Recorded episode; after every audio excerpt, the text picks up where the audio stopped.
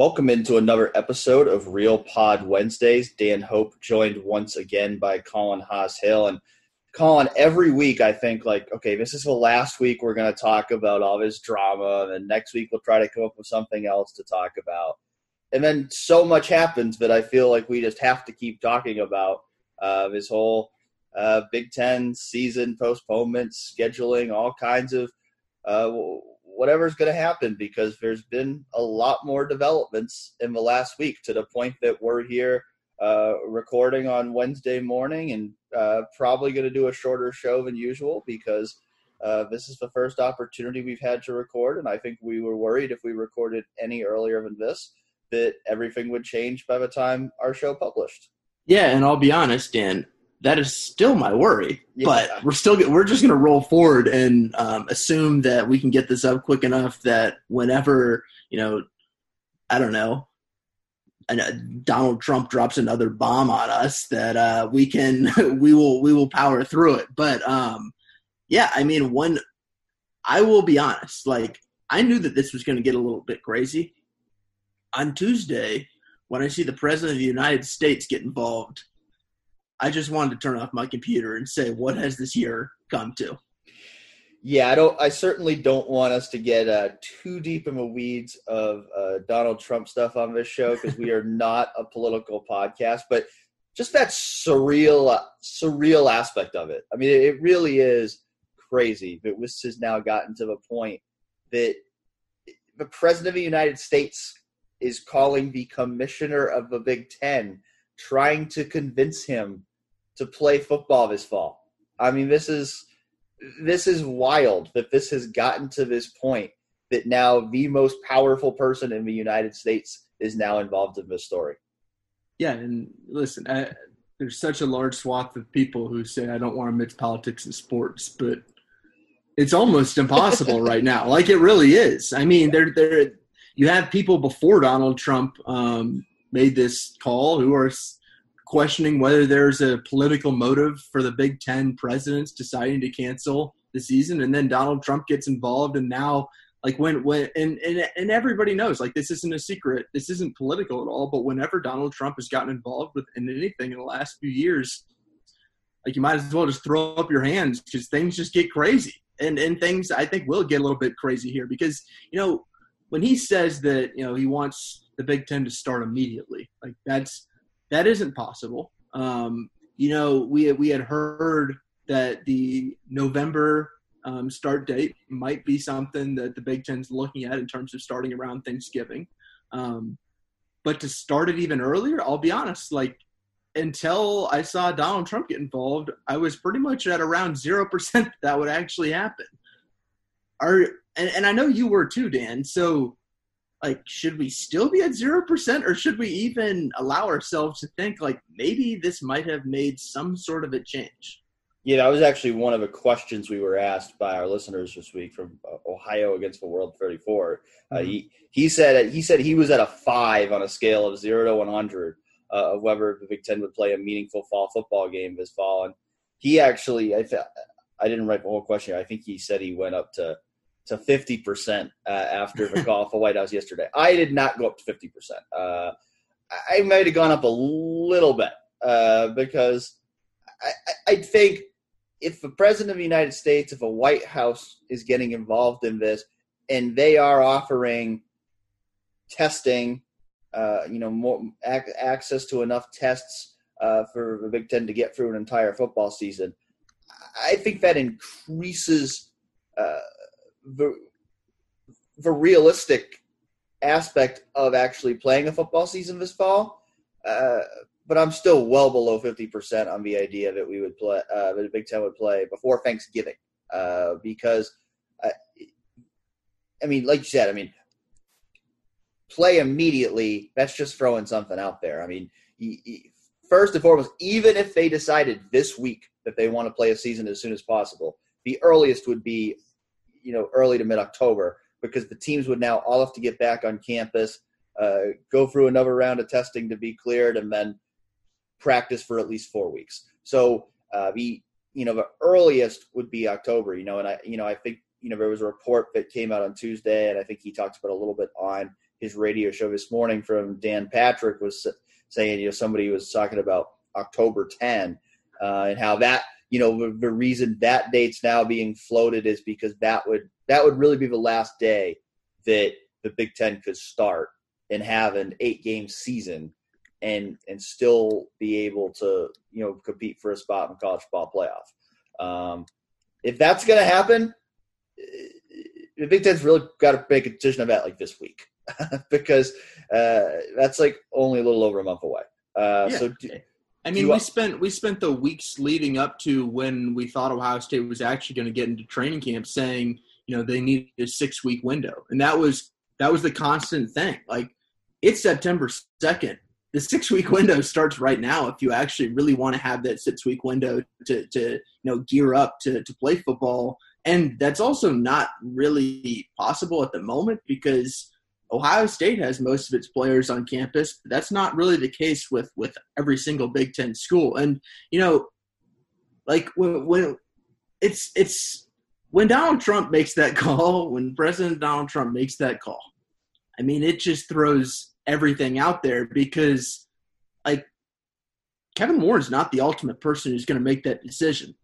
I think the thing that if the White House really wants to help, um, what it can do is, like you said, it can get the tests ready. And I, and I do think, you know, Dan Wolken um, from the USA Today, he had an article and he spoke to someone who had um, who had knowledge of, you know, the Big Ten's talks with uh, Donald Trump. And you know, he said that the Big Ten planned to lay out a series of requests for the White House, many of which are yet to be formed and would encompass everything from rapid testing to, to help with a contract a contact tracing program to medical equipment to resources that would help sports be beside football.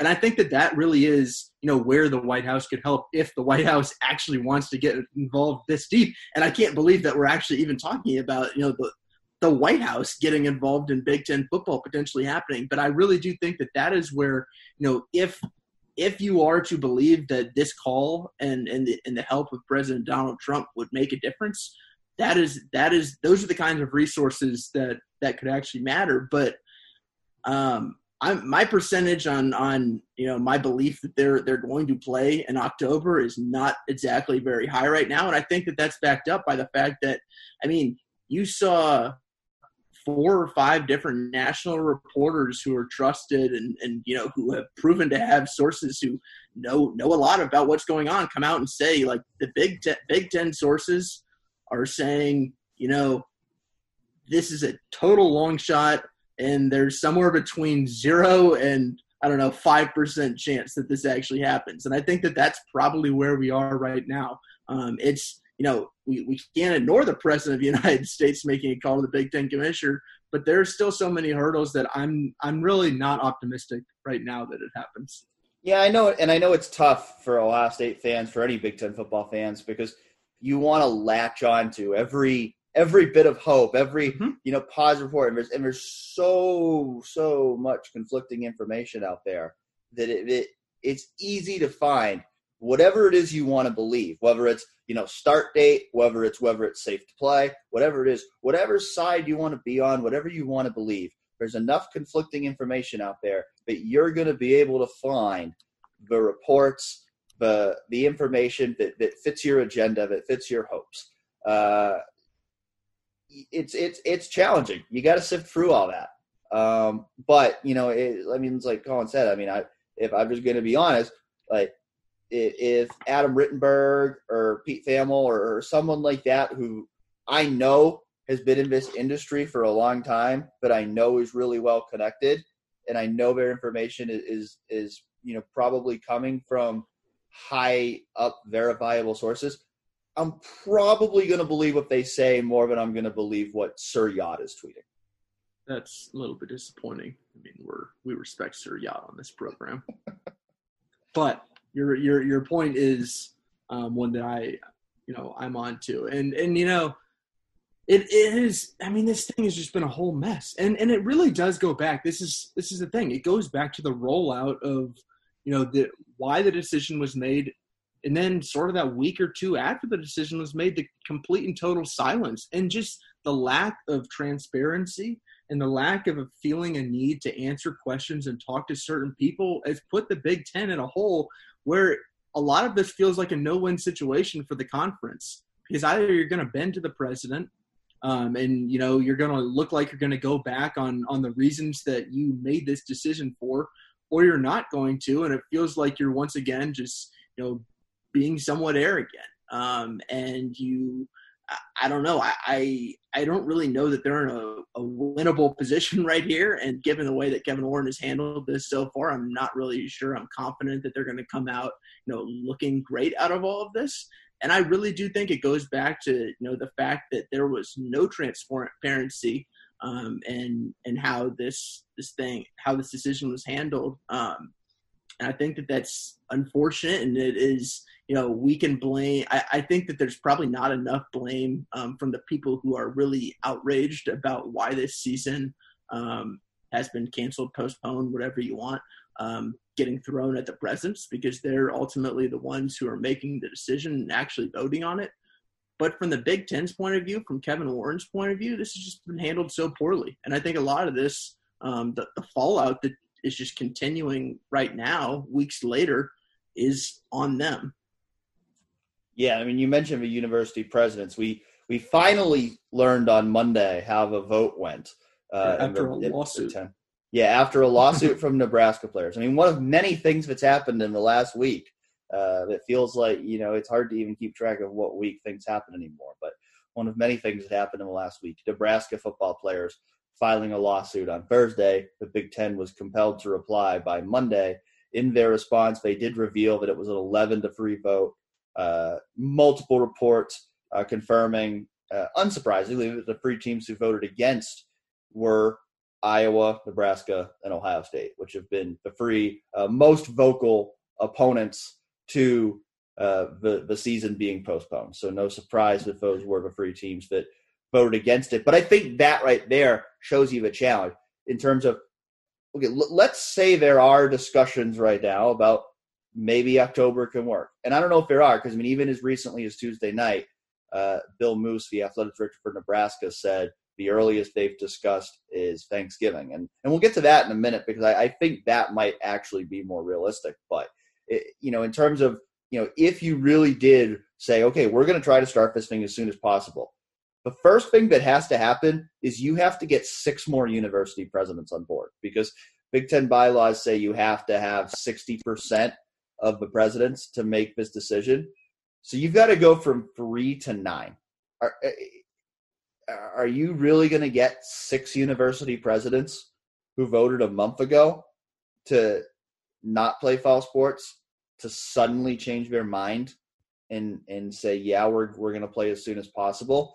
I think that is challenge number 1 right now. If if you're one of the coaches or whoever you are trying to convince uh, the decision makers to play a season this fall yeah, I mean, you hear a lot of uh, talk about you know the co- you. I mean, you had you had reports about you know Ryan Day, Scott Frost being among the coaches who are really trying to make a push for playing in October, playing as early as possible.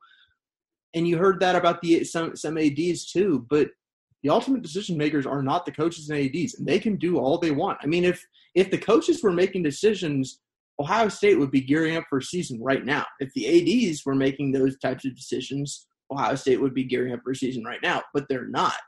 And that's where it comes into what are the presidents doing and how do you swing the president's votes? And that's where, you know, there is that long list of things that, you know, was in Dan Wolken's piece that I referenced that you need more than just one thing. You need more than just one call from the president. It's great to, you know, have the president's pressure if you want to play. I mean, that clearly matters. It, it really matters if the president of the United States is getting involved in this but you need something more than just someone, you know, a, a powerful person saying, I would like to do this. Um, you need some actual action, some reason to for, for people to switch switch up, you know, their their prior um, votes. And I think that that's the part that is going to be, in my mind, the ultimate hurdle that Ohio that Ohio State and the rest of the Big Ten won't be able to get over in order to play in October.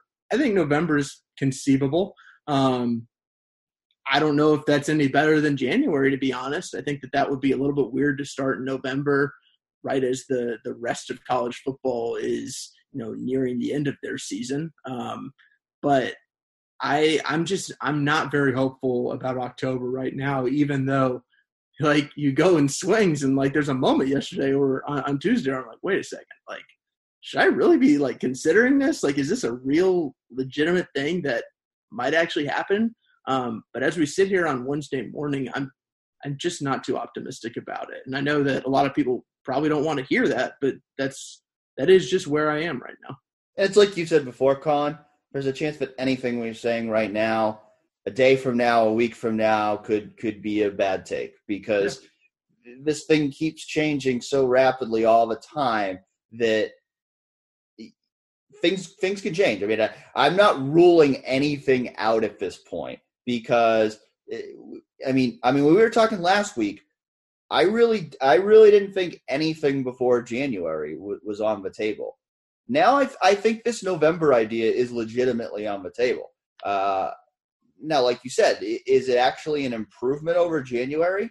I, I think that's a fair debate because uh, I don't think either of those models are going to give you a chance to compete for a national championship because I think you know these other conferences are going to go forward with playing this fall. But you know, if October isn't going to happen, and, I, I'm still in that boat, but I, I don't think so because I, I, I just don't think that the I just don't think that the majority of conference leaders are, are going to get on board with saying it's safe to play football right now. I, I just don't think that's going to happen right now.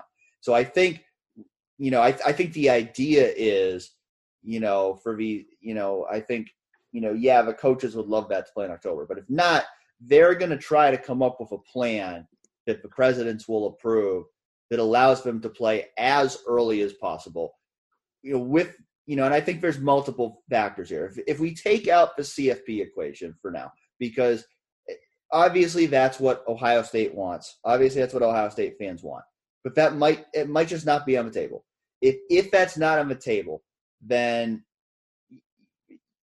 if if you're talking about Weber playing, you know, a winter or early spring or whatever, you want you want to start as early as possible and end as early as possible because you don't want this postponed season to also affect your next fall season. And TV partners are also getting involved here. And I think eh, if if if if if they can play 10 games starting in November rather than 8 games starting in January, there's more money to be made there by playing more football games. So I think you know that's always going to be a factor in these conversations. And so I, I, think this idea of playing in November. I mean, yeah, I mean, there's a lot of people criticizing it because yeah, it's not gonna it's not gonna help them win a playoff. Yeah, I mean, but that's that's correct. Um, and I and I, I you know, and I don't know if it'll make a difference. You know, do I think Justin Fields and Shaun Wade are going to stick around for a season that starts on Thanksgiving? I don't. But uh, you know, I, I, I think that if if that's the earliest they can start it, then that's probably when they're going to try to start it. Um, and and we'll see if it works.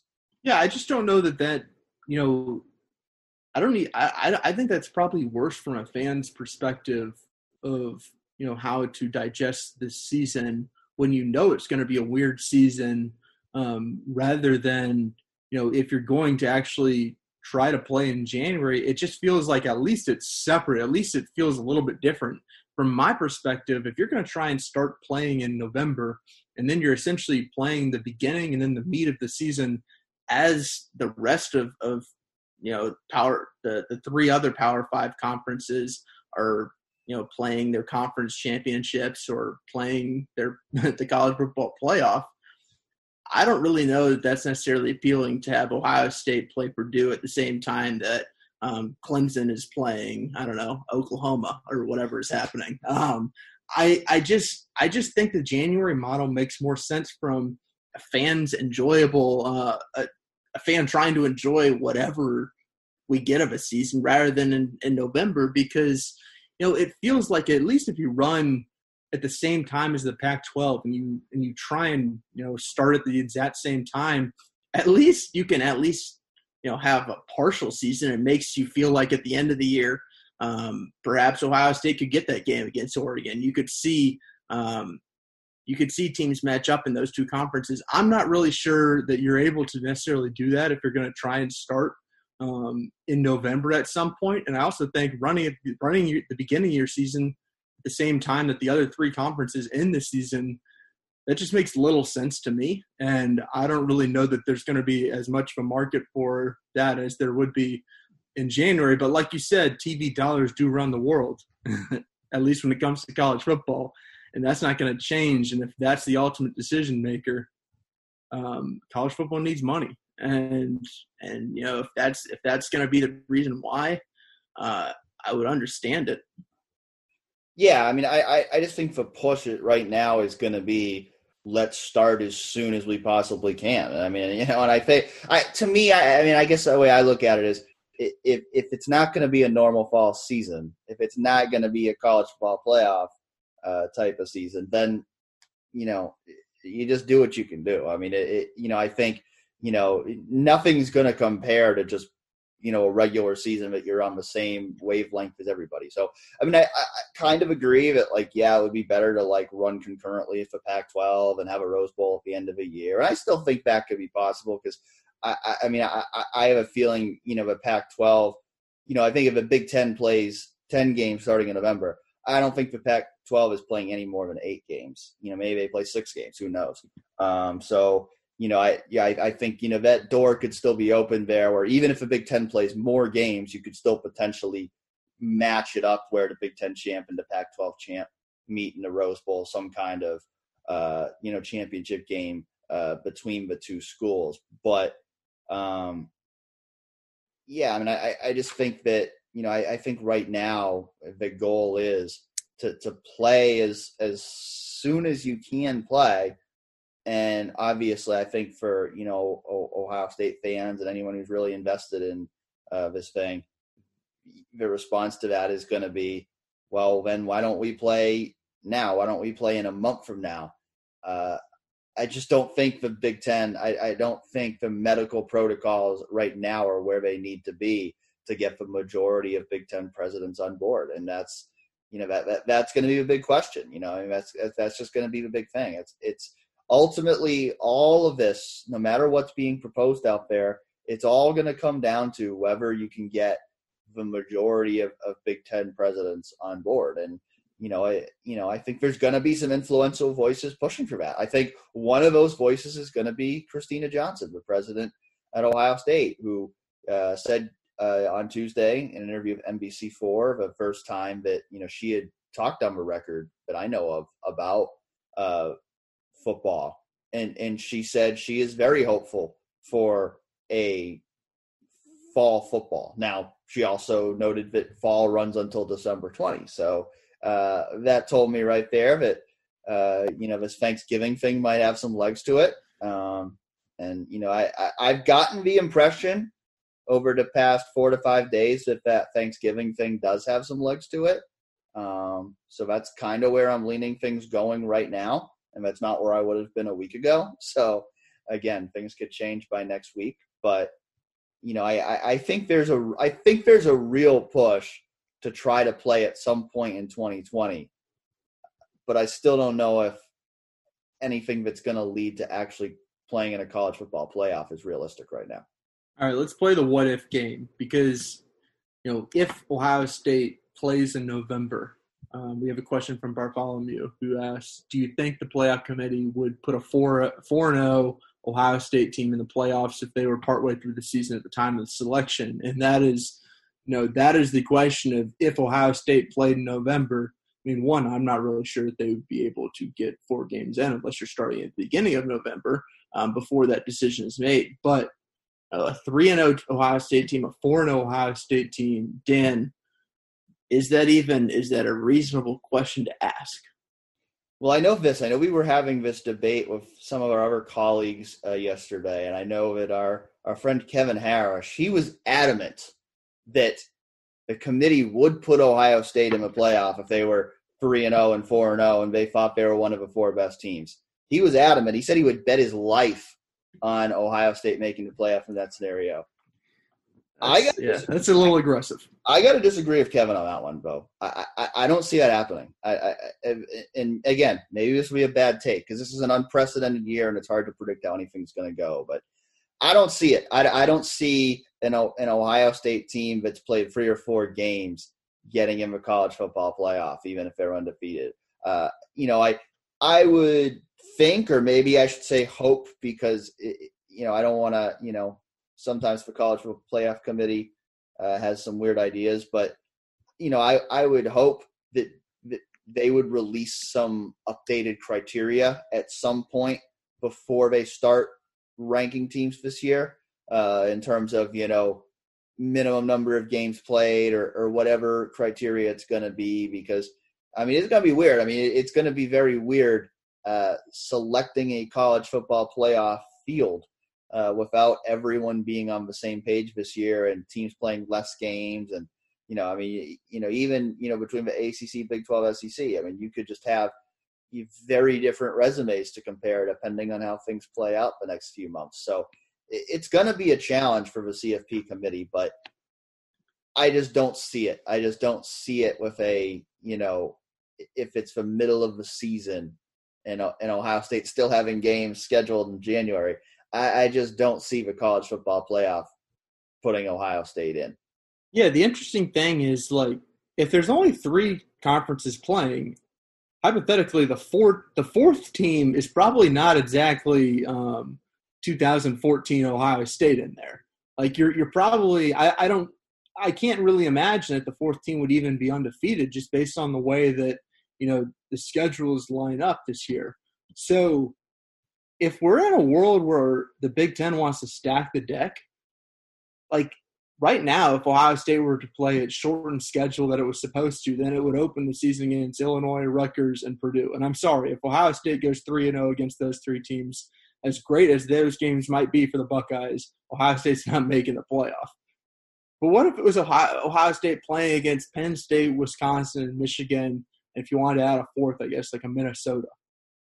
Um, my, I, I I don't want to say that they would because I don't really think I believe that. Just because you know, even if there's a one-loss team that's played a full SEC schedule, I think that they would probably get in over in Ohio State.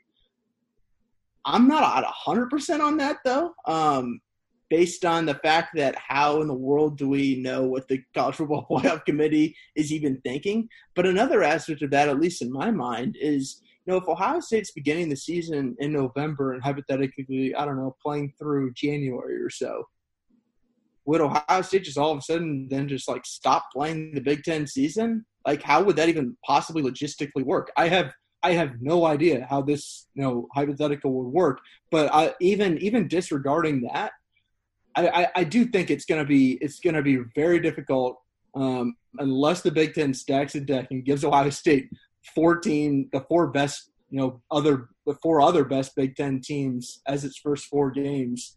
I really don't know how Ohio State would get in, and and the, given the fact that the Big Ten did the total opposite of that in the shortened schedule, um, and wasn't of the mind that oh we should perhaps give Ohio State you know some big games early in the year that could you know help us out with our TV dollars. Um, given the fact that it didn't do that, I don't really know that I have any confidence that it would stack the deck for Ohio State, you know, in this hypothetical world, in order for Ohio State to stop playing two thirds of its Big Ten schedule. But um, so so no, I don't think they would make it, but I'm not at zero percent either. Yeah, it's a fascinating what if. Like, you mean I I think it would have to be if, if that was something, and I'm sure Ohio State will push for it. I mean, I'm sure if there's any way Ohio State can have a chance to be in the college football playoff, Ohio State's going to push for that. The other schools in the Big Ten might not need to push for that, but Ohio State's going to push for that because Ohio State wants to play for a national championship. Uh, I think the Big Ten would. I agree. I think the Big Ten would have to would have to get on board, and they'd have to make it work for Ohio State. Am I confident, optimistic that the Big Ten is going to do that to accommodate Ohio State? No, because no. they haven't accommodated them yet. So, yeah. uh, you know, you know, and I, I know what fans are going to say. I mean, fans are going to say, well, Ohio State needs to throw its weight around, and Ohio State needs to find a way to make this happen. Um, they could try.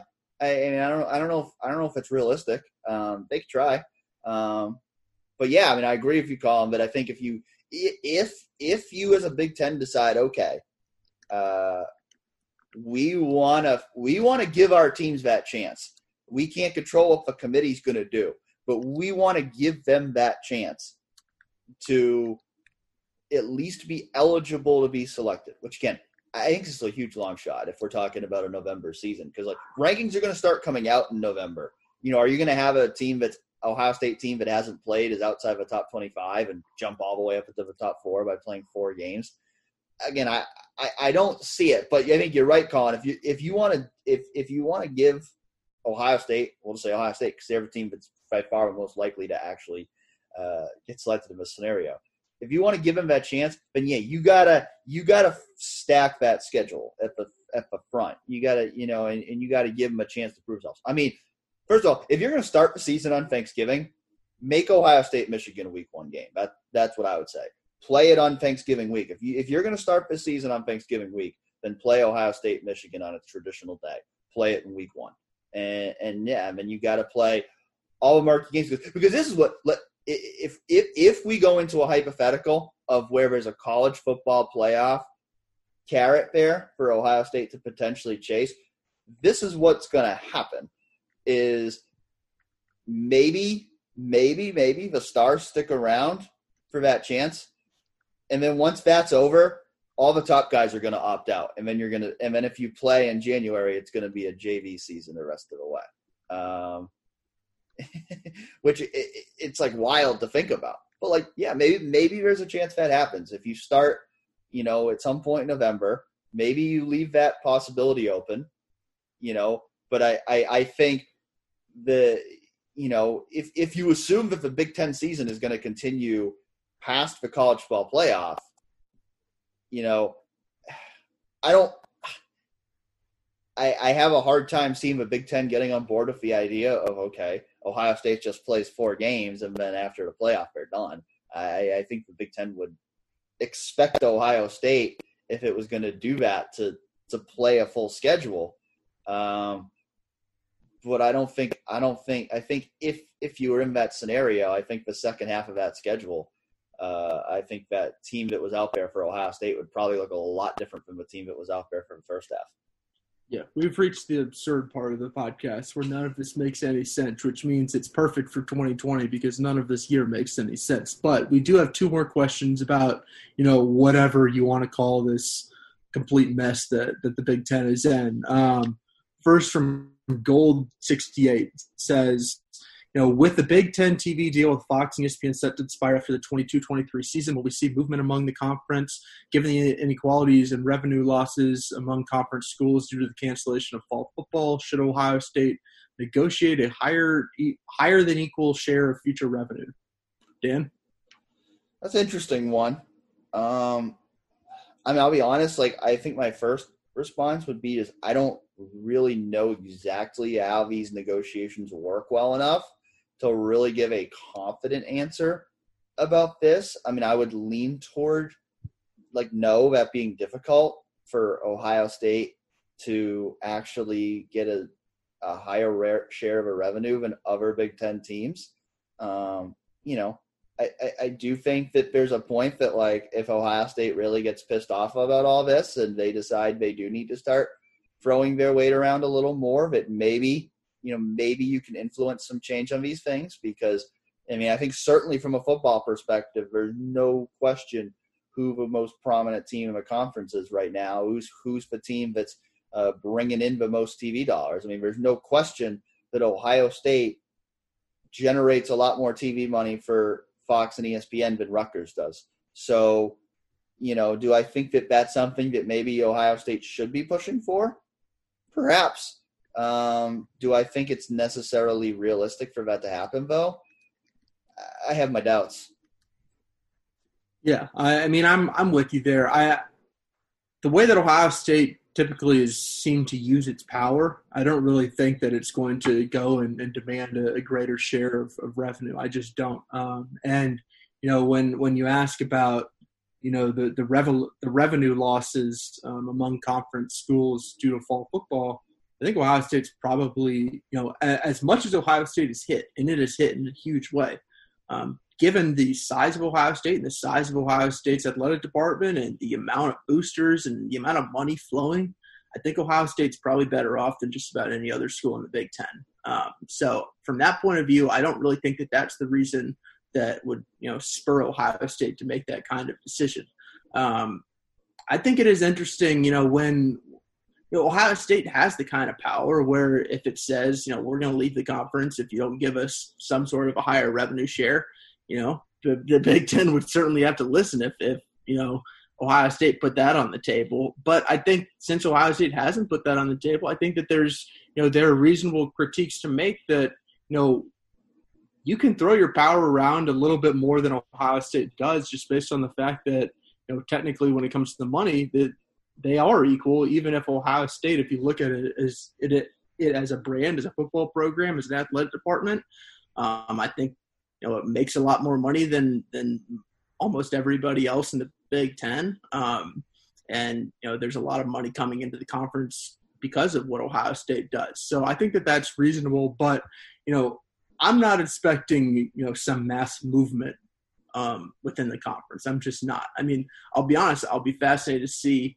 over the next few years what Nebraska's relationship is like with the Big Ten because they seem like they're out on an island as much as Ohio State and Iowa both also voted to to not postpone the season. Nebraska's out there and, and getting a little chesty about it. And I do wonder how that'll affect them in the long term. So I think that that's the one school that, you know, I would be interested to see. But from an Ohio State point of view, um, I know a lot of people want to want some sort of changes in Ohio State to throw its power around a little bit more. I don't necessarily think that this um, or the TV deal coming up will, will spur that. Yeah, and I think the question is, I, I, there's a big fan movement going right now about leave the Big Ten. Yeah, that's but. But what's the alternative? I mean, I, I, see plenty of Ohio State fans saying leave the Big Ten. I'm not seeing anybody tell, saying what Ohio State should do instead. I mean, is Ohio State going to join the SEC? That's not going to happen. I it's not going to happen. Ohio State's not going to join the SEC or, you know, I mean, Ohio State's been in the Big Ten for a long, long time. It's in their geographic footprint you know, going independent, there's a lot of challenges with that. I mean, if you look at, you know, I mean, sure Notre Dame does it. It doesn't mean it doesn't mean Ohio State should do it. I mean, the Big Ten was the most profitable conference last year. So long term, the value is still there for Ohio State to stay in the Big Ten. You know, it's it's a rough patch. It's a it, it, it's a rough patch for the Big Ten, and, and you know, it's it's certainly understandable why you know there's people that are upset with the Big Ten right now. But long term, do I think it would benefit Ohio State to leave the Big Ten? No. So uh, can they try to throw their weight around more? And maybe should they? Sure. But uh, if any of this results in Ohio State leaving the Big Ten, I'd be shocked. Our last question about this mess, and and you know it's perfect. It, it, it fits everything about what we've been talking about. Is I don't know if everybody knows about this, so I feel like I should set this up. There is a Twitter account guy by the name of Sir Yacht and I think, I mean, he, it's it's so absurd that we are talking about Sir Yacht right now on a podcast, but we are. Um, and he is basically reported to have sources um, who have been telling him things about the Big Ten and you know what's going to happen. And um, you know we have two questions about that. One from Bartholomew, who asks, "Should I trust Sir Yacht to be my primary news source?" And Chipperson One asks, "Does Sir Yacht have any any real sources? I know that you don't know, and that the answer is no. But what do you guys think? Which is honestly, that's a perfect way to ask the question because we're in we're in this we're we're just in this uh, situation where I think everybody's like, he doesn't know anything, right? And then you just sort of look around and you're like, right? I mean, we we we don't actually think that, do you? But even in the back of your mind, like none of this even makes sense. So like, should I even pay attention to him? And Dan, I think the answer is pretty clear to both of us that the answer is no, he doesn't have sources. No, you shouldn't follow him. But I am fully understanding of why um, why we're actually bringing up his name right now.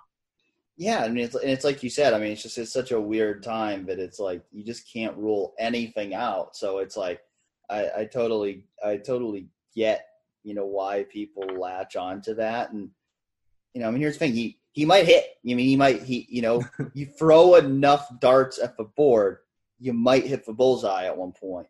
And you know it's it, I also think, I mean again I, I you know I I don't want to spend too much time speculating on how Sir Yacht is doing whatever he's doing, but like you know, I mean, do do I really believe that you know the the stuff he's reporting is coming from a reliable source? No, but most likely he's got people feeding him information, whether it's reputable or not now, that weren't when he started doing this thing, because there's people who have decided they want to be his sources, knowing that he's just putting whatever he gets out there. So you know, you, you just you, you know, you just never know if one of you know one of these things might hit the board, but you know he's already reported stuff that has been wrong. Um, and the, the reality is if, if what he was reporting was reputable people who have covered the big ten for a long time would be hearing the same things. And that and that's the thing. I mean you know whether it's you know you know i mean even someone like dan patrick when he's reporting stuff dan patrick has been in this industry for a long time but dan patrick is not somebody who regularly covers big ten sports. So uh, ultimately you know I, I'm I, when I see these things, you know, whether I've heard anything along the lines or not, you know, I'm going to look at people like, you know, Adam Rittenberg and, and Pete Thamel and Nicole Auerbach and, and people that I know have sources and people that I know are well connected and who vet what they hear. Because it most likely if this information leaks out and none of them are hearing any of it, most likely it's not true. Yeah. Disregard Sir Yacht, but if you're entertained by him, be entertained by him because we need anything in 2020. And we can talk a little bit about recruiting, and I'm sure that his Nets, you know, scoop will be in the recruiting sphere because why not? Um, but Dan, you know, we both went to high school games this past week. Ohio State got a commitment. It makes sense to at least hit on this a little bit. Um, where do you want to start first? You want to talk about the commitment, or you want to talk about what in the world we saw on, on Friday nights. And we can talk about what we saw on Friday nights because, like, I mean, it's st- it's still so weird that like we're going to high school football games and we're not going to be covering an Ohio State football game uh, this Saturday. But like, just what did you like?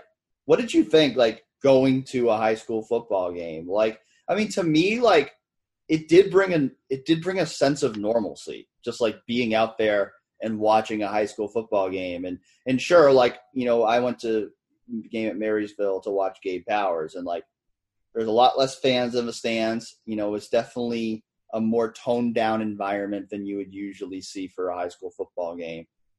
But it still brought that sense of normalcy, like, hey, these are guys just out here playing a football game. Yeah, I mean, it was really weird because I'm not really 100% certain that playing football, high school football in Ohio, is the right idea. I mean, I'm not saying it's the wrong idea. I'm just not 100% on board just because when you're talking about, you know, why, you know, what would be the safest way, I think uh, having a lot of testing would be the safest way. And when that's not happening, I think that, and we're putting dozens of players onto the field to, to play football, I think, who aren't tested, I think that that's a, that's a little bit of, you know, I, I would have understood why Ohio would have pushed the season back. But, you know, the fact that it was being played, it was fascinating to actually be there and be covering a game and, you know, be on the sidelines for a game where, you know, on the field, it was pretty normal.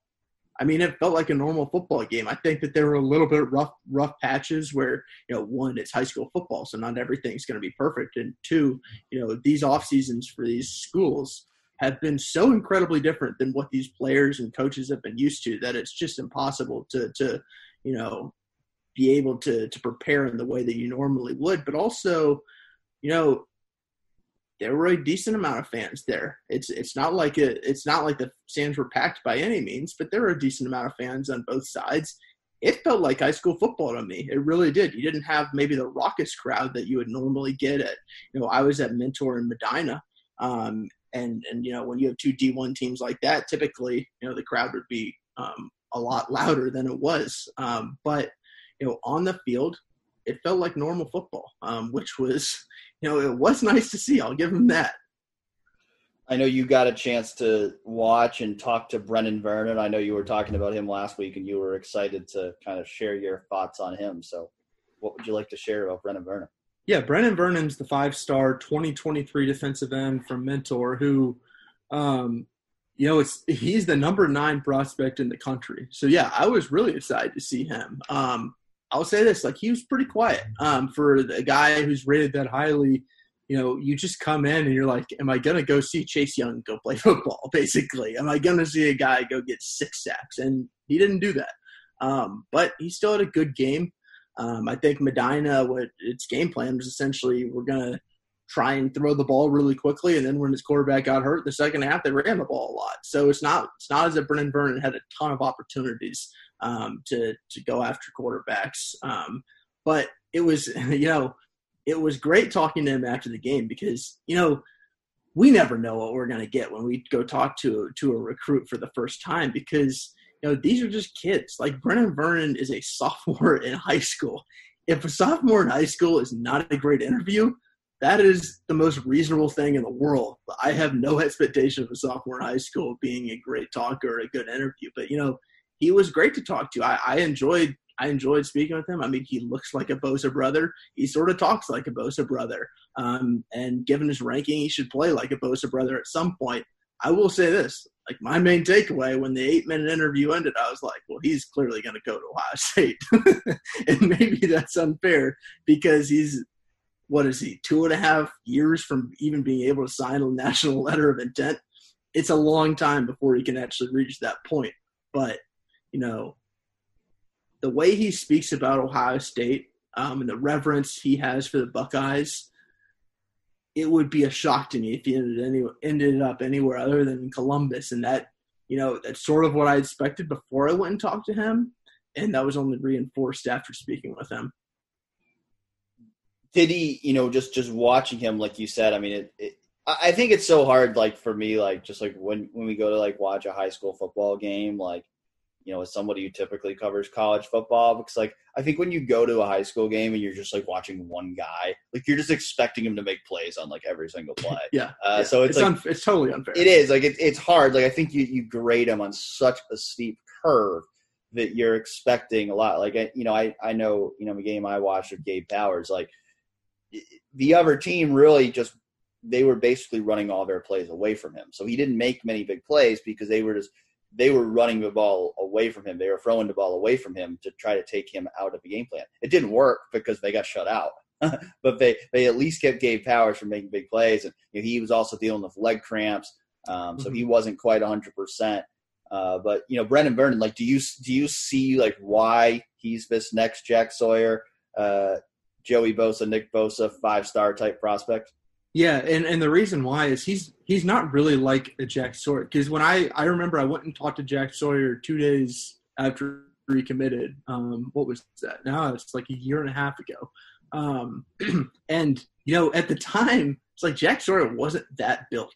Like he was he was still pretty skinny, and you could see the athleticism that he's, he he had, but he really wasn't. You know, he needed to add weight. And luckily for him, he had more than two years to actually add the weight. And right now, he's looking like the five star prospect he always was. But I think the difference is like Brenan Vernon is entering the sophomore year of his high school and he's built like a Big Ten defensive end. Like that guy, when he's he he's listed at about I think 6'5", 245.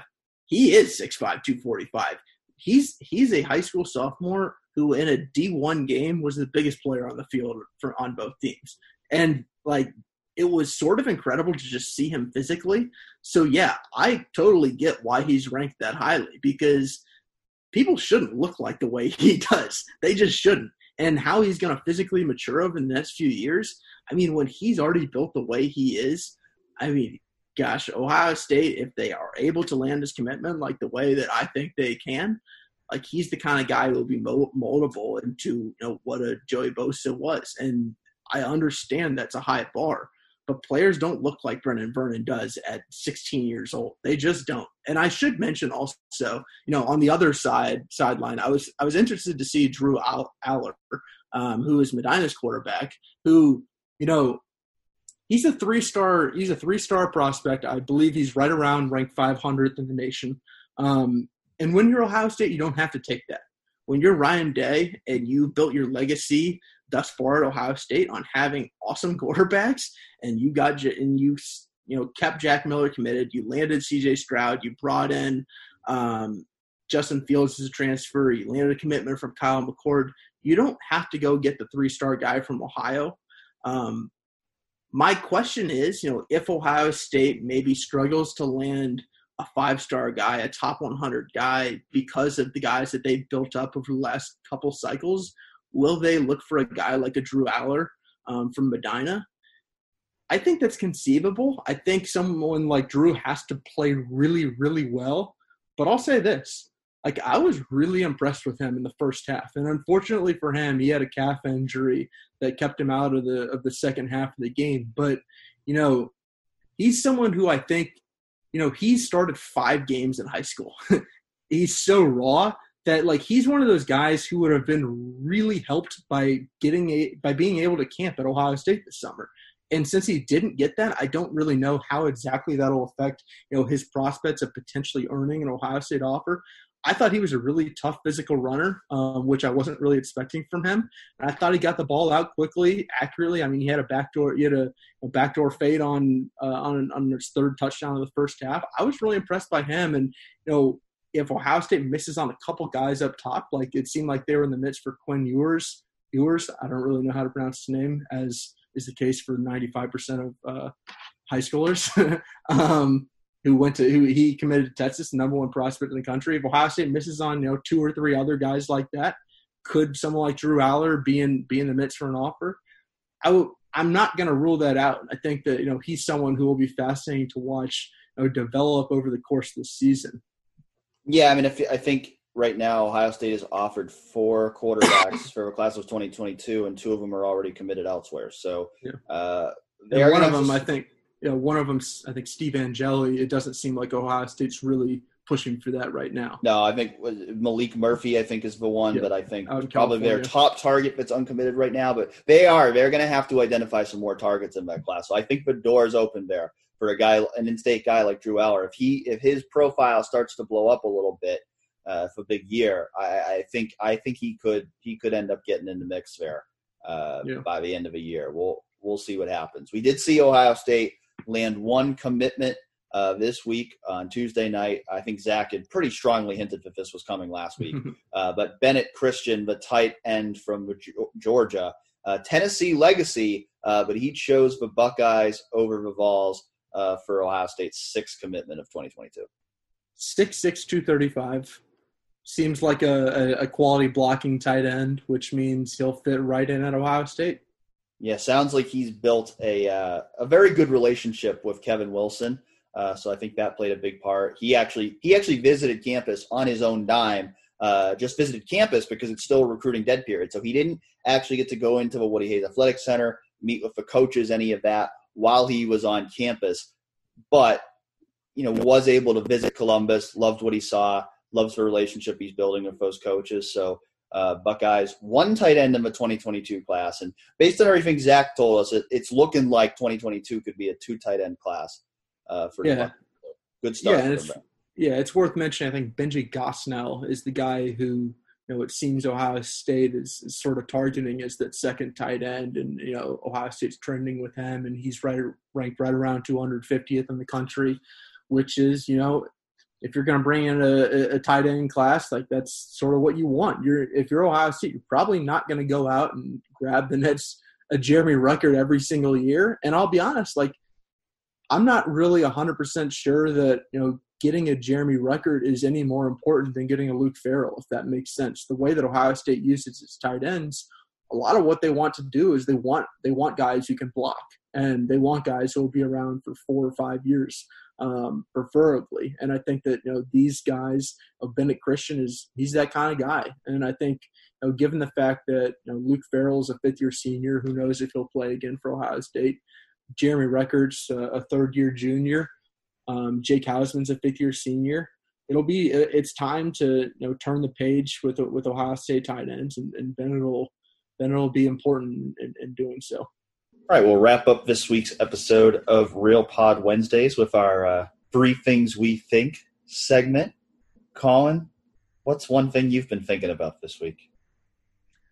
I mean, I feel like I have to start with like something that it's almost unbelievable that we didn't talk about because it was such a I mean it's such a big deal in, in Haskell Garrett's life, but obviously for for a lot of you know fans and whatnot, uh, there's a lot to talk about in the Big Ten um, and Ohio State. But, I mean Haskell Garrett on Sunday night, I believe, or was it early Sunday morning? Sorry, um, got shot in the face, um, and right now um, he's already back at home. Um, and you know the story that he told police is, you know, there was a he saw a fight between or an argument between a, a man and a woman who who he did not know, and you know he went over there and you know the the the man turned and took a shot at him, and you know the um, police report says they found him with a through and through wound to, to both cheeks, which is know, pretty terrifying to think about. And when you hear that, you know, you think you know, just a few inches differently. I mean, we could be talking about a totally different, just completely tragic story. So I think the fact that he's already back at home, I mean, it's I mean, it's great news, and, and you almost can't believe it just based on what happened. Um, and that was I mean, that's a terrifying thing to even really think about someone going through. And I'm just glad he's you know back at home, healing up already, and it honestly pretty pretty quickly. Yeah, I'm right there with you. I'm right there with you. I mean, really, really scary situation. Um, I'm really glad we're not talking about a tragedy this week because mm-hmm. uh, we easily could be. Uh, so really glad that you know he's alive. Uh, that it's he seemingly avoided any uh, you know catastrophic injuries. That you know he's going to be able to make a full recovery, and you know let, uh, hopefully uh, whenever this season starts, hopefully we'll see him out there because you know that this is a guy who's going into his senior year, and you know, I think you know, I think back to guys like De- DaVon Hamilton and Jashon Cornell last year. I think that's the kind of position that he's in going into his senior year at Ohio State. And, you know, maybe he's here for two more years now because of the NCAA giving everyone an extra year of eligibility. But he's one of those guys who I think has had kind of a solid career so far at Ohio State. But, you know, maybe if he can have that big senior year, he can really legitimize himself as an NFL prospect. So, you know, I think obviously in this scenario, anything football related is is very much secondary to just life. But you know, I, I, think he's someone who really has you know visions of having a big senior year. So hopefully, you know, he will be able to fully recover by the time uh, whenever the Buckeyes are able to play again, and you know, hopefully he'll be able to you know get back out there with the team. Dan, what's your first thought? Well, I, I, feel like I have to start with this because it was just something that I thought was ridiculous when the Big Ten released a statement on Monday following the uh, revelation that the vote uh, had been 11 to 3. In, in the last sentence of the statement, the Big Ten said, the Big Ten Return to Competition Task Force will continue to be transparent as it actively considers options to get back to competition when it is safe to play. And what I think is how can you continue to be transparent about something that you have not even started to be transparent about? Because transparency about options to get back to competition, that means talking on the record about what you're working on, what you're planning to do. And as of now, that has not happened. The, the only communication that's come from the Big Ten is people leaking things to select reporters. Uh, there has been no transparency, in my opinion, about what the next step is for the Big Ten. Uh, not just with media, not just with the general public, but with players, but with parents. There has been no transparency on what the next step is. I mean, you could hear it at the most recent uh, rally outside Ohio Stadium that I was at on Saturday and talking to the parents, a lot of them are frustrated with just this constant flow of of rumors and speculation and not hearing anything from Kevin Warren, not hearing anything from Big Ten leadership. So I just thought that was a ridiculous, ridiculous line to include in the statement that you would continue to be transparent because you've got to start being transparent to continue to be transparent yeah, I don't. I really don't think that this situation would be nearly as tenuous if they were actually transparent in the first place. I really do believe that. Um, I think that the fact that it seemed so much like they've just been trying to hide from you know actually answering questions is is, is largely why it just seems like you know a total mess right now. Um, and you know, I agree. I mean, when when you see a statement like that, it's like, do they know what they're saying? Um, I don't know. And it's just it's kind of been the whole way this whole thing has been with the Big Ten. It's like ever since this these last three weeks, it's just vague statement after vague statement, and that's why people are so frustrated.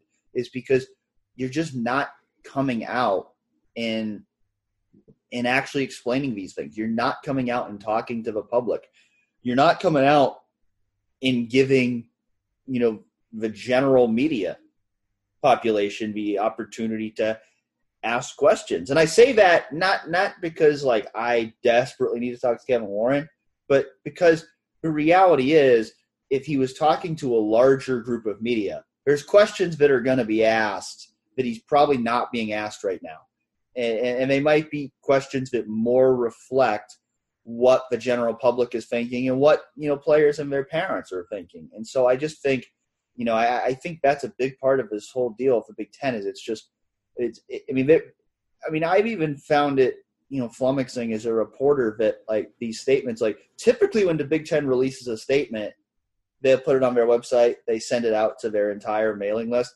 But recently, they don't even do that. They just send it to whoever the select reporters are that they're they're choosing to send these things to. So it's like just just be a if you just would be a little bit more transparent, I don't think things would be as contentious as they are right now. Yeah, and this sort of goes to what my second thing that I've been thinking about, and you know, I referenced it maybe a little bit earlier, but like I'm really sympathetic to people who don't really know what to trust right now when it comes to media. I really am, and and you know, I'm someone who like since I'm you know in the media, like I feel like I have a pretty good handle on what's real, what's not real. Like, please, guys, let's let's not listen to Sir Yacht. Um, please, let's listen to some reputable reporters. But I do think because of the way the Big Ten has handled this, and because of the lack of transparency, and the fact that a lot of this reporting right now is done through anonymous sources, I am really sympathetic to people who don't really know what to trust and who are like why should I trust this person's anonymous sources over this person's? And I, I think my recommendations would be look at what these people's bodies of work are and, and try and, you know, figure out people who you really trust and, and rely on them because um, I think that those are the people in times like this that, you know, you can, you can trust. Um, and I think it's tough because a lot of people want to hear certain things. And when it seems like behind the scenes, like you got five different national reporters in the past 24 or so hours, you know, talking about how their sources have said nothing has really changed in the Big Ten. Um, and I think that that's tough for a lot of people to hear. And they're wondering, like, are these are these people just sort of putting out the message that the Big Ten wants? But a lot of those people have been sourced up for years. I mean, they're they're people who have been putting out reputable information for years. And I think that you know it makes sense to trust them. But at the same time, I am sympathetic to people who are wondering, like, why should I trust them? I mean, there's there's just such a disinformation campaign. It seems like from the Big Ten, it makes no sense how la- how they have no transparency. And I really do think that that is that has hurt them. You know, especially when it comes to people not knowing what to believe and what not to.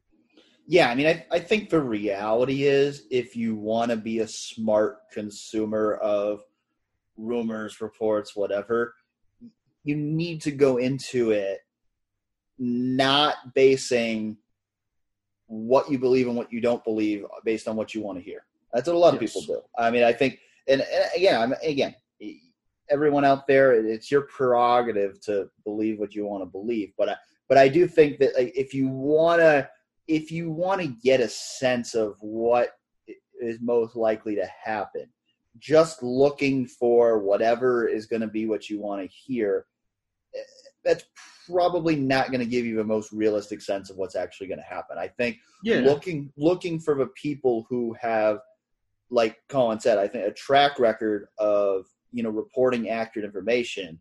You know, th- those are the people that you know are most likely.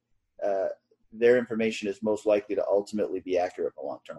Yeah, another recommendation I'd make is you know if someone is reporting what you want to hear or if someone is saying what you want to hear, like just take a step back and think why they might be telling you that or why they might be saying that. Um, because I think that there are a lot of people right now who are selling hope.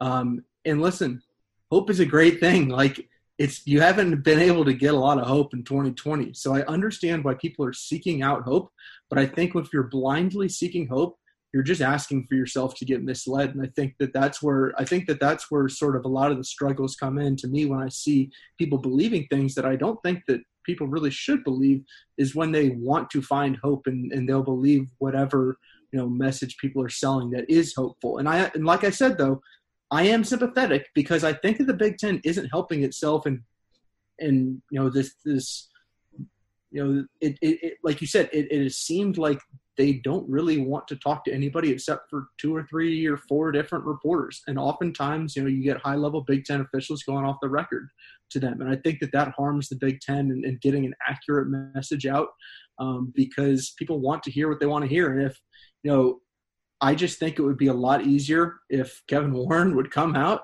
and have some sort of virtual press conference or have some sort of longer interview where he goes in depth on what these reasons are. Um, and, and what are, what they're thinking and, and how this thought process is going and putting together a, a late fall or winter or spring schedule, whatever it may be. Um, and hey, maybe it happens, and maybe once they get this schedule actually figured out, Kevin Warren comes and, and he does all that. I'm skeptical.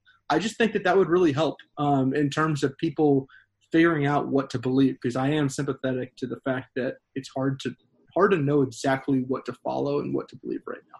Yeah, and like I mean, like I'll be honest, like I'm not a huge anonymous sources guy, and like I think that's probably to my detriment sometimes as a sports writer because I think a lot of people perceive it as it's weird, but I, I think a lot of people perceive it when you have anonymous sources that you're more connected than if you have actual on the record sources because it, it was just kind of this whole like you're getting you know secret information. So it's like I I think you know there's a I think the I think anonymous sources have become more prevalent than ever in sports reporting these days, and I and I, and I get it. I mean, you know, and you know, I I use them if I have to. Colin use them if I have to. It, it's part of the game, but it's like I, I do. I, I think with something like this, I think it can get really frustrating, you know, for a consumer, you know, just to have all these different people citing anonymous sources because you know, I, I, I you know, too, like I think you know, from like our perspective, Colin, like I think a lot of times we can see who some see somebody cite anonymous sources,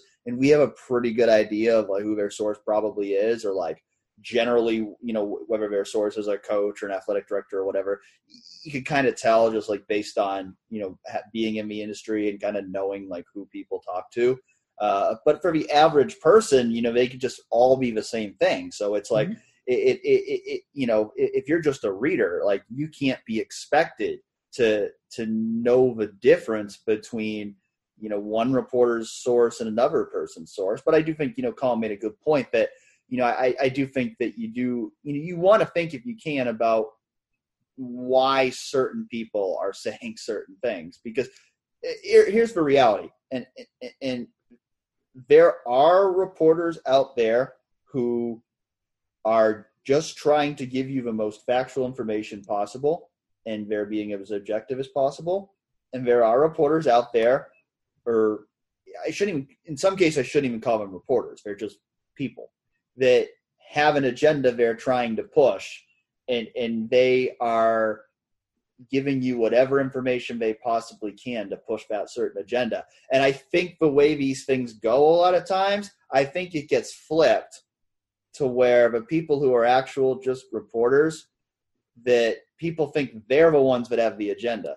And the ones who have the agenda are the ones that people think are just reporting the information because the people who have the agenda might support what they want to believe. So, uh, uh you know, it, it, it's difficult. It's difficult. And, and you know, and, and I understand, you know, you know, if you're an Ohio State fan, just wanting to, wanting to, you know, hear whatever information would result in the best outcome but I also think you need to be careful because I just think you, you don't, you know, I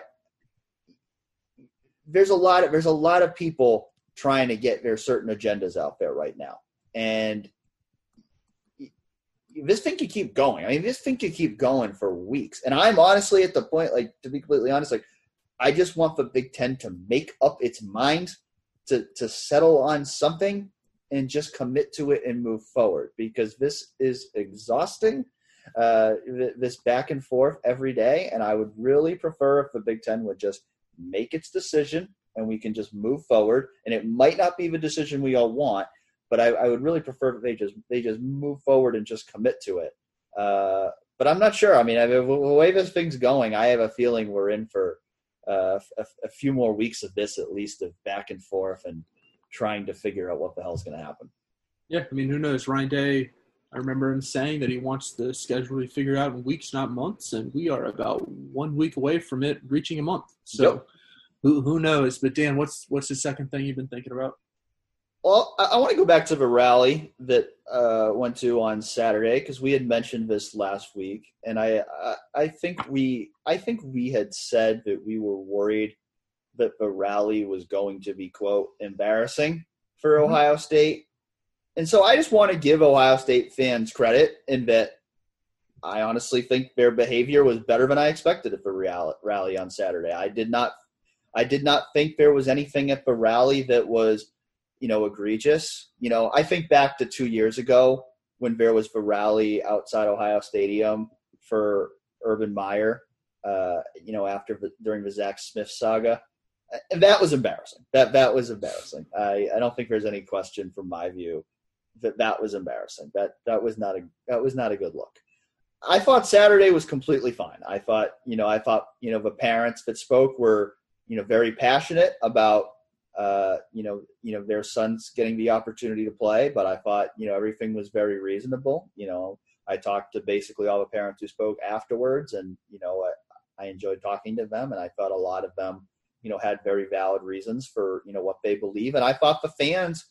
Uh, I, I, thought the I thought the fans were you know really just supportive of the parents and players for the large part. I mean, obviously you know there was some booing when Kevin Warren's names come up, and you know there were some some signs, but they weren't, you know, vulgar signs. You know, I mean, there was like, you know, there was like a sign that said Kevin Warren is now the Big Ten's biggest villain instead of Jim Harbaugh. There was a sign about uh, scheduling Mississippi State for 10 games this year because of uh, Kevin Warren's sons playing there. You know, things you would expect, but there was nothing. There was nothing that was vulgar. There was nothing that was, you know, crossing a line that really shouldn't have been crossed. So I, I just wanted to uh, give Ohio State fans credit for that that I, I thought, you know, I thought it was very uh, reasonable support uh, for the players and the parents. And and I thought, you know, after we said that we thought it might be embarrassing last week, I thought it was important to say that uh, I, I, don't think that was the case. Yeah, I, I agree. And, and to be honest, that was going to be my third thing that I was going to mention too, because I really had I had the same reaction. I was a little bit worried at 10 a.m. that I was an hour away from seeing Tennessee Jeff show up with a um, with a Kevin Warren head, and that was not going to be a great look. And and you know, thankful he didn't do that. Um, I tuned in for a good bit of the speeches, and I thought the speeches were passionate. I mean, they were exactly what you what you would think. I think Randy Wade is Randy Wade's a good leader. That stuff. Um, he really is. He knows how to get a crowd fired up. He knows how to get a message out to to both fans and media. Um, and you know, he, you got to give him props. And and like you said, it was pretty professionally well. It was pretty professional for for something that was just thrown together by an Ohio State football parent. Um, so yeah, it definitely wasn't embarrassing, uh, at least in my mind. Um, at least from from the content of the rally, I'm sure there are people out there who are wondering, you know, why are you protesting this? And there's so much going on in the world. And I think like if you want to make that point, go ahead and make that point. But I don't think the content of what happened in the rally really, you know, was anything other than what you would what what you know what Ohio State parents would have hoped for, which was getting the message out, keeping in the news, and you know getting their points out. And honestly, like the bar is pretty low still. like the bar is like, can you give us some transparency, give us some answers, and talk to us? And again, if that's the ask, that's not a lot. It really isn't. Yeah, yeah, and, and you know, I mean, you know, I think I'm still of the opinion that like this should probably be the last rally. Um, I don't, I don't think we need more of these, but uh, as far as I know, there are no plans for additional ones. But uh, I guess that kind of depends on what happens uh, with, with the Big Ten here over the next few weeks. Yeah. Um, so my third thing I've been thinking about was, again, I don't know about you, but I'm not just going to watch any college football game they put on TV. I'm sorry. I, I love college football. It's great. I did not tune into Central Arkansas and Austin Peay. 24 to 17. It seemed like it was a, a, fun game, an entertaining game. I did not watch, and I don't feel bad about not watching. Um, I will. I would love to watch, you know, the high level college football games, and you know, if there's a normal college football Saturday that, it, or at least as normal as you can get, where there's you know a full day of games, yeah, I'll watch that. I'm not watching everything, and America isn't either, given the fact that their ratings, you know, for an FCS kickoff game were were the lowest that they've been since they you know started doing that in 2014. So, Dan, did you watch that game? Well, I apparently stole your third thing, and now you just stole mine. So we'll oh, just, there we go. We'll just combine here and do one big one for our last one here. But uh, I did. I watched. I watched like the second half of it. I mean, I had it on. I was doing other stuff. I wasn't watching it religiously. Uh, I had it on, but like my my point was going to be like I, I'm with you. Like like I, I look at like the slate this Saturday and like a bunch of like group of five games and like I might have a few games on, but like I'm not excited to watch college football this Saturday. Like there's just not there's not any games on that schedule that excite me. Like for me, like just like having it on, I was just like, this is really weird. Like it's really weird watching two teams play college football. And again, just like like watching it, like it's just a normal college football game. Like there's it, nothing discernible about it if it was really different. It was just like a normal college football game and then knowing that Ohio State's not playing this week, and knowing that you know most teams aren't playing this week, you know, and some of them are going to play in a few weeks, but you know a lot of them just aren't going to play at all, and it just felt really, it felt really weird. Like it just like you know, like I just can't like.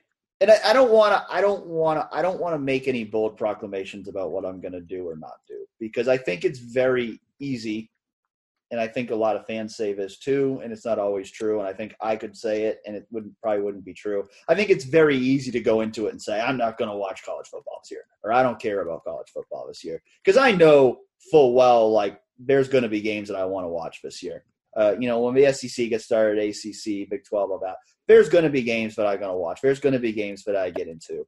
Uh, I, I'm still going to watch some games but I think it's going to be weird. Like I, I think it's going to be weird, and I think just not having not having Ohio State playing when like that's typically what our falls are centered around.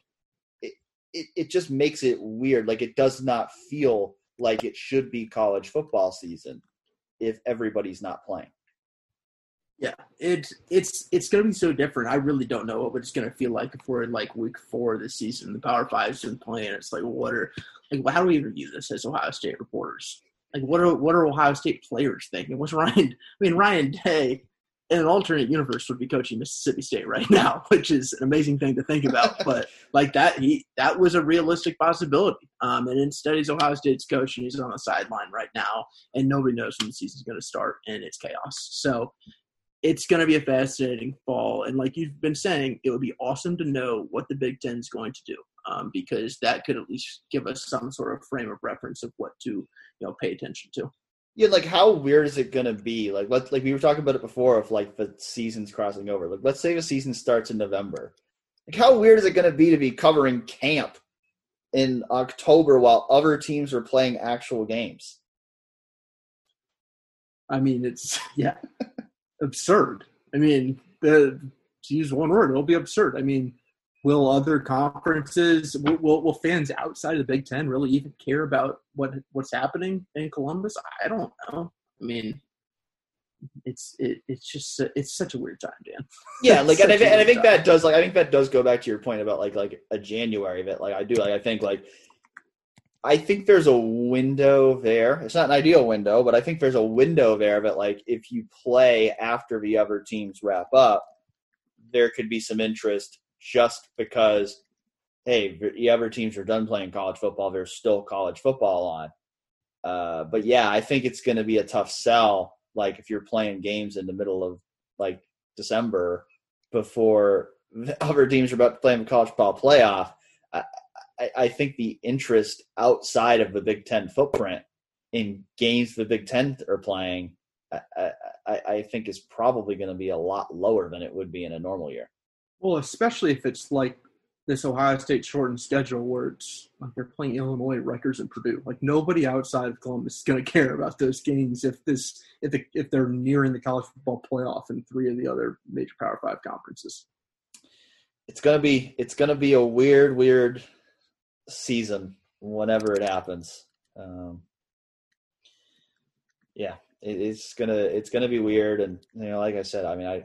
I, I like I'd like to get some clarity as so many people would on what it's going to look like as soon as possible because it's just you know right now i feel like it, it's so hard to like you know it's hard to talk about anything but this drama that's going on because we just mm-hmm. don't know what's coming next uh, so hopefully hopefully we'll get some more clarity on that soon um, but something tells me when we reconvene to do this podcast next week we're probably going to be talking about more crazy drama that we don't foresee coming right now. Yeah, no, I'm sure that half this podcast will have made no sense if you listen to it a week later. But hey, that's that's 2020. That's 2020. Well, hopefully it still makes sense if you're if you're listening now, uh, since we just recorded on uh, Wednesday morning. Uh, so thanks again to everyone uh, for listening. Um, it's going to be an interesting fall, but uh, we're going to be here with you. Uh, we're we are we are planning to do it every week a little shorter this week. We'll probably we'll probably keep it a little shorter than we had been going uh, since there's no football games actually happening right now. But uh, uh, we'll be back next week. And uh, again, any any questions, any suggestions, things you want to hear us talk about, uh, we'll try to hit on them. So thanks again for listening, and we'll talk to you soon.